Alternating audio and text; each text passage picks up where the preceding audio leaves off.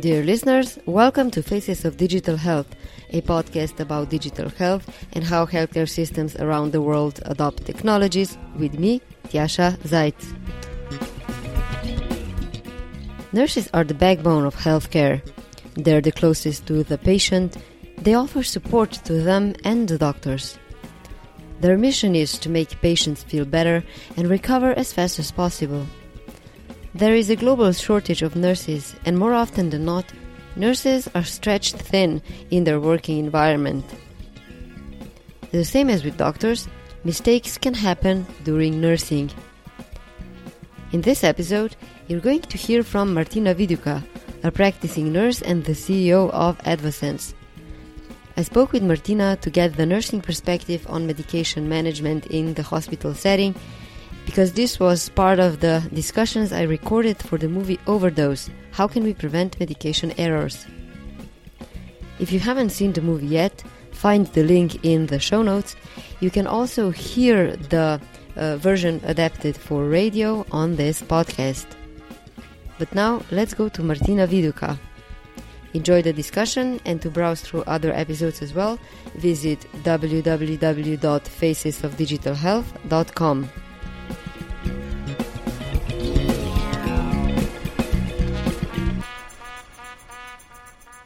Okay, we are recording. Martina, just for, for starters, can you describe your clinical work? So basically what you said before, you know, how much you work in the clinical practice uh, and uh, the role of uh, flight nursing, just as a brief introduction about, uh, you know, your clinical background. Sure. So essentially, I've been a registered nurse for over 10 years. I studied and practiced in Canada, mainly in the emergency part department, and I also received a specialization in geriatrics. Um, and throughout that 10 years, I also did a lot of rural nursing, where I was up in northern Canada working on uh, native native reserves, um, working and serving that community in these kind of outpost settings. Then I moved over to Germany um, to pursue a master's in healthcare management, but wanted to continue my clinical practice. Um, unfortunately, not speaking German, but luckily enough, managed to obtain my clinical hours and keep at the bedside by doing stints back in Canada, maybe about four times a year, um, where I'm able to go again to smaller rural communities and do emergency nursing there and just really be at the bedside. And then also from Germany, I do flight nursing. So what that is is I do commercial transport for patients that are in need um, and transferring from them all over the world from different hospitals to hospitals and getting them home. So over the pandemic, it's a bit been a bit more tricky, but patients still need care, and yeah, and they still need to to get home. So that's what I've been doing. From your perspective, what's the scariest thing about medication administration and medication management for nurses? Yeah, it's scary. So we're busy and very overwhelmed, as you can imagine, with many tasks. And even just one overlooked step when you're administering medication can cause an error. And unfortunately, with human factors and human error and kind of all, you know, the different things we're doing, we're still quite accountable. And not only to administer the medication, we're accountable to monitor after, and we're also accountable to check the orders of the physicians and, and the pharmacists as well. So really, we're this kind of last look before we administer the meds, but we're accountable for the whole process. And we really have to understand the background of the of the patients as well while we're giving the medications, the pharmacology of the medications, and all this while we're doing all the other nursing tasks. So you can imagine that, you know, there are times where things get overlooked.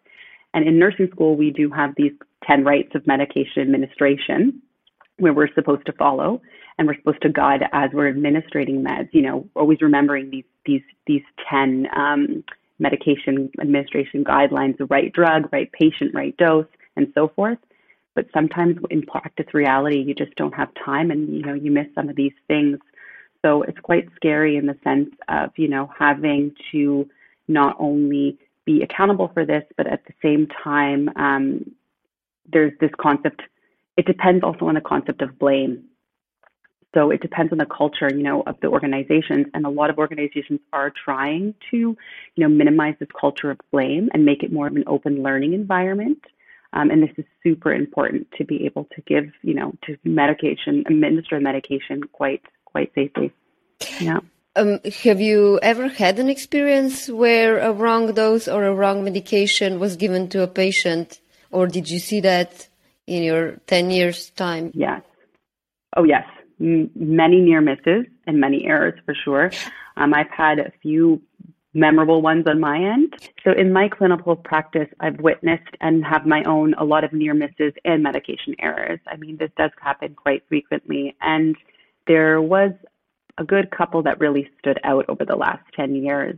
Um, essentially, one of my experiences that I don't forget is uh, essentially I was helping out a, another nurse as a float nurse. So basically, run around the department and we help the nurses with certain tasks, but we don't actually have our own patients. Um, and one of the nurses asked me, Hey, can you go give a medication in a room 7B? And I was like, Yeah, sure, 7B, no problem. Ran over, I checked the medication guidelines, the electronic medical records, and it said, okay, Lasix 40 milligrams uh, intravenously. And Lasix is a drug that essentially helps with patients who are in heart failure or fluid retention. So it, uh, but it also can lower blood pressure. So it needs to be administered safely and the patient needs to be monitored. And not everyone should be getting this medication. So I looked for the patient's room number and I went and gave the patient the medication and then realized right away that was the wrong patient. And the patient is actually not on Lasix. So that was quite scary, caught it right away. Um, was able to basically told the physician. We went in, spoke to the family member and the patient. Luckily, that patient was totally okay and they were quite understanding. Um, but there was a big learning with that in terms of, again, getting the patient's name, following the rights of administration, um, but what I really liked about this, liked about this, was the leadership I had at the time was really supportive. And again, in not blaming me, I felt terrible, of course, um, but really use that as a time to educate us, you know, where we could where we could have improved, and also the whole department as well. And from there, we developed new policies. So it was a really good example of how an you know a near miss or an error could bring change um, and then I guess some of the near misses were errors that I witnessed that were not, you know, not so good. Um, one time I caught um, an error in terms of a narcotic that was given by another colleague of mine when I was signing out another narcotic, and it was a huge dose. Unfortunately, when I um, spoke to the colleague about this, they denied it. So this is just kind of another example of the other side of the spectrum. What do you do when you know people are owning up to these things and patient safety um, is at risk. Mm-hmm. Um, yeah, so you know you see these errors all the time, and some are near misses, and patients okay, and, and some can be worse. Um, but it's really about the support, I think, and uh, the culture that's created around this in order to you know stop these. Mm-hmm. And you mentioned before that you checked, you know, that you had the right patient and followed the protocol. So can you maybe just explain a little bit further, you know, how come you end up you ended up giving the medication to the wrong patient. Yeah, so I didn't follow the protocol properly. I checked the patient by the room number and I didn't get the patient's last name. And this is the number one textbook. You should be checking the patient's name and their ID band and cross checking. But in such a rush in the ER, running around, yeah, sure, I'll run, I'll go do this for you, quickly checked, off I go, and something like this happened. Mm-hmm. And again, it was in no mean, um, you know, a conscious decision, but it was a breach in practice, and and I learned from it. Yeah. I think this topic is very important, clearly, and but one thing that I'm wondering is, you know, just to not uh, maybe scare people too much. How often do actually medication errors happen that don't have terrible consequences? So we don't just mm-hmm. talk about the worst case scenarios, which are, I don't know, just a few percentage of all the medication errors that happen. Mm-hmm. I mean, I can't say specifically how many errors happen that don't cause consequences. I think what I'm seeing in practice is a lot of near misses where we're catching it. And we're catching it by using these processes, such as, you know, these medication rights um, routes of administration, also technologies and software as well. We're seeing, you know, more alerts being provided um, and more cross-dressing happening happening between different providers. So real, there are um, things in place to kind of stop this from running, you know, running through the cracks. Um, And in terms of really big errors, it's not like you're seeing this all the time. It's more these near misses where something could have happened. Mm-hmm. How often yeah. does it happen that nurses warn doctors about the medication that's potentially uh, in a too high dose? Uh, does does that happen? Do you yeah, recognize so those those kind of cases, and how is that? So, for example, is the nurse uh, because she's on one ward and she knows uh, the medications because they repeat with patients? Because you know, if you've got cardiology patients, you just have a specific number of medications. So, just in terms of you know knowledge management, um, how yeah. are nurses uh, knowledgeable enough to be able to even see and recognize the, the wrong dose, even if it falls through the other safeguards? Mm-hmm. So, nurses are essentially checking the orders of medications every single time that they're administering a medication. And also, there are times when it's checks as well daily. So, you'll review the orders for the entire day and do cross checks with the pharmacy and the orders. So, this is something that's put into place daily. And then again, also, if you know, you look at the electronic medical record um, and the you see that there's a change in medication, and this is something that wasn't kind of communicated with you, and you're uncertain. You know, why is this patient on this med, or what's the change of dose? Then the nurse will pick up the phone and call the can call the physician, and this is happening all the time. There's always this communication change um, exchange for this process. And the other great thing is when you have pharmacy on site as well, and you're really able to kind of cross check doses with the pharmacist um, and ask their opinion on certain things as well. Yeah. Mm-hmm. Uh, how many patients does a nurse usually take care of in a day? Yeah, it, it totally depends on the setting. Um, the nurse to patient ratios can change. For example, the um, emergency department I worked in mostly, it depends on also the area of the department you're in and the staffing. So you could have um, really sick patients in the most high acute areas, and you could have anywhere between four to six of them and one to two nurses. And this is a well staffed department. In rural areas, you'll have a department of 15 patients and one to two nurses. So it really just depends on the facility and what they can provide. Mm-hmm. Um, what uh, kind of technologies did you see in your clinical practice so far to support medication management? Yeah, so I guess we're using to support medication management in clinical practice, we're using a bunch of different tools, um, technological ones and, and not. So you'll see anywhere from having an, like the electronic medical record where the patient's medication administration record is actually online. And that's something that's cross checked with pharmacy, and you receive alerts there if there's anything that might be off or not checked. Um, and then there's ability to also look at uh, IV drug guideline administrations online. So usually, like the hospital internet will have something like this, um, which is upkept with pharmacy. But then we also have, you know, the big textbooks where we're looking through binders to check guidelines. We have posters on the wall that are showing different um, interactions of the drugs. Nurses are using their own apps that they're using, uh, downloading themselves, their personal apps, and checking them. Um, and then we also have uh, drug guidelines on the IV pumps that we're actually using. So pre programmed things where we can put in the dose and then it's running through. Mm-hmm. And uh, yeah. what's your experience uh, in terms of using these technologies? To which extent, you know, do they help? What are the problems that might occur with these kinds of approaches? Yeah, I think the, there's there's challenges with using technologies to um, for medication administration because there's so many, and there's different areas of gathering this information.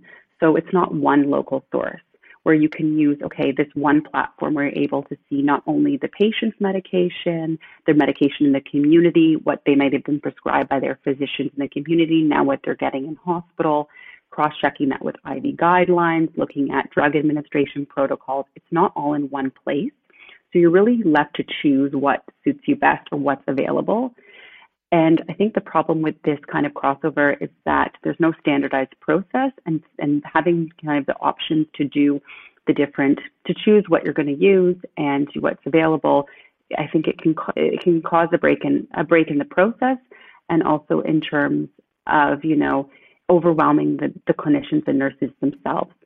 Mm-hmm. Uh, what are the yeah. protocols for the use of these systems? So these are all support systems. Is there a protocol um, when you should use which one, or is it just based on the um, carefulness of the one that's giving the drug to double check again that he's giving the right drug with the right dose to the right patient at the right time? Yeah, the for drug administration medication protocols, it essentially depends on the facilities again. So if there is an electronic medical record with a medication administrative record, those need to be used because that's where you're signing off the dose, that's where you're checking the dose, um, that's when you'll have communication with pharmacy. Pharmacy's putting the medication in there from the doctor's orders, and those you have to use. But in terms of actually checking the guidelines, it's really up to what the what is available at the facility and what the nurse wants to use. Mm-hmm. So there's not necessarily something standard in terms of that. It's really preference. Um, how do you assess, you know, from the user experiences and the the way that technology is impacting the the work of nurses? Yeah, I think in so technology can be super helpful in in of course in helping the workload of nurses if it's done right. If not, it can lead to clinician burnout. I mean, there's some there's there's so much out there now with these electronic health records that are causing like contributing to nurse burnout because they're not user friendly and they're not necessarily working towards um, you know providing the right information at the right time and overloading the clinicians themselves. And I think this is with with the medication administration as well. I think this can also be improved because you know having a snapshot of the information that is needed at the right time is much better than a whole encyclopedia that you have to sift through. Mm-hmm. Um, ba- based on your observation of the last 10 years uh, of uh, just working in clinical practice, do you see any changes in terms of medication safety? Has it improved? Has it not? Yeah, I think over the last 10 years, um, improvements in medication safety have have happened definitely. I mean, you're seeing even when it comes to simple things of, as where you're locking narcotics rather than having like a key in a cupboard and a sign out sheet, which they do have at some facilities. You're seeing more devices for this specific to the patient that's programmed, for example. But again, I think it really depends on the facility, and especially when you're going into community hospitals or underfunded places, rural, you don't have access to these technologies um, as much as something like you know a university hospital. Mm-hmm. Where do you see that medication safety could further be improved? And you know you can think as broadly as possible in terms of protocols, technology, design of medications, patient engagement, anything. So just you know anything that comes to your mind based on the experience. Yeah, I, so I think the medic- medication safety can be improved. Um, with the continuum of care. So, a lot of the times you have patients coming in from the community and we don't have access to their medications. Or they'll come in with a pill box completely unlabeled. They don't know what they're taking the medications for or what they are. And trying to get that information from the patient sometimes is difficult when they don't have that health literacy piece.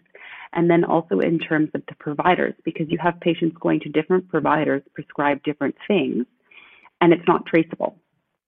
And we saw this was a big was you know it was a big thing when it came to prescribing opiates. You had patients going around to different emergency departments asking for pain medication, and you were unable to track you know that they were just at the hospital next door and received the prescription. So having this this um, you know this information follow the patient throughout the community and into the inpatient setting, I think is would be a huge improvement. Um, and there's a lot of opportunity there.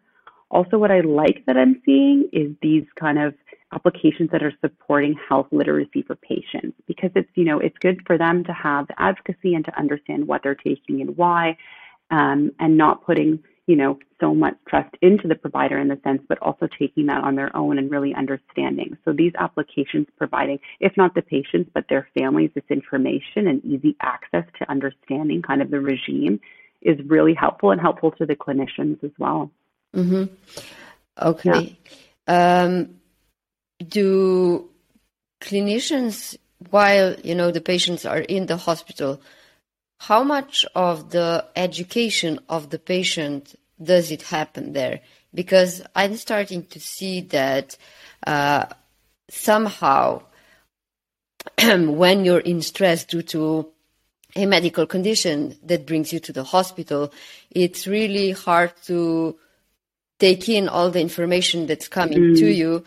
And also, there's this notion that when you're in the hospital, people around you know what they're doing. So oftentimes patients might just blindly trust the clinicians because it's just the whole experience is just so overwhelming. So I'm wondering, given the importance of patient empowerment and awareness, and even things like making every patient aware to have a list of medications, the, the name, the strength, everything, mm. that's, I think, still not happening to the extent that we might want to. So, are there any efforts already on the hospital level to try to make it clear to the patients what they really need to know and why they should know all these things? Yeah, definitely. So nurses are very involved in providing education for med- for medications for patients.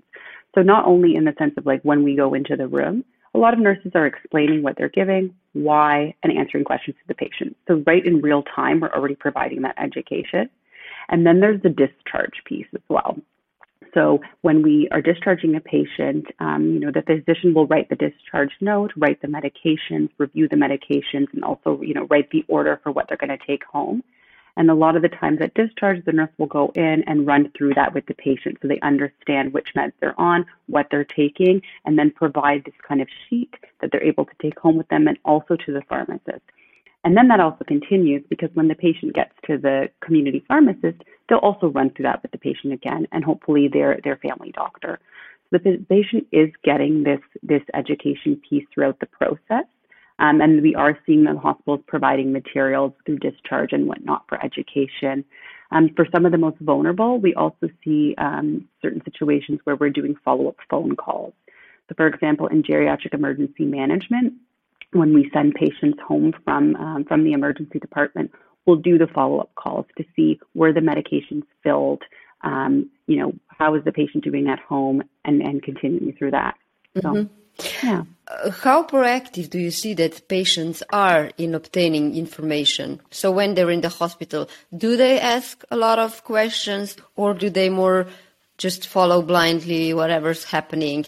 I guess it also depends on the state of the patient, you know, and how uh, physically well they are, if if they're even conscious. But I'm just, you know, yeah. trying to figure out the patient um, activity or just self interest in what's mm-hmm. going on. Yeah, I think in terms of patient um, empowerment and kind of taking on, you know, their own initiatives to ask questions within within the healthcare setting. It's it's varied. I think in the younger generation, you definitely see patients asking more questions and kind of, you know, wanting status updates and understanding, really wanting to understand the care process, which I think is great. Um, and then when you have families with the patient advocating for them as well, that's when, you know, you see a lot of these questions but it also depends. I mean, when you're having patients come in and there's a language barrier, it's really hard. Um, also, culturally, um, if they're going to ask questions and whatnot. So it really depends, but you are seeing it more, I would say, with the younger generation. Whereas the older generation, they kind of just put all the trust into the, the caregivers and, and, and let themselves get cared for. Mm-hmm. Yeah.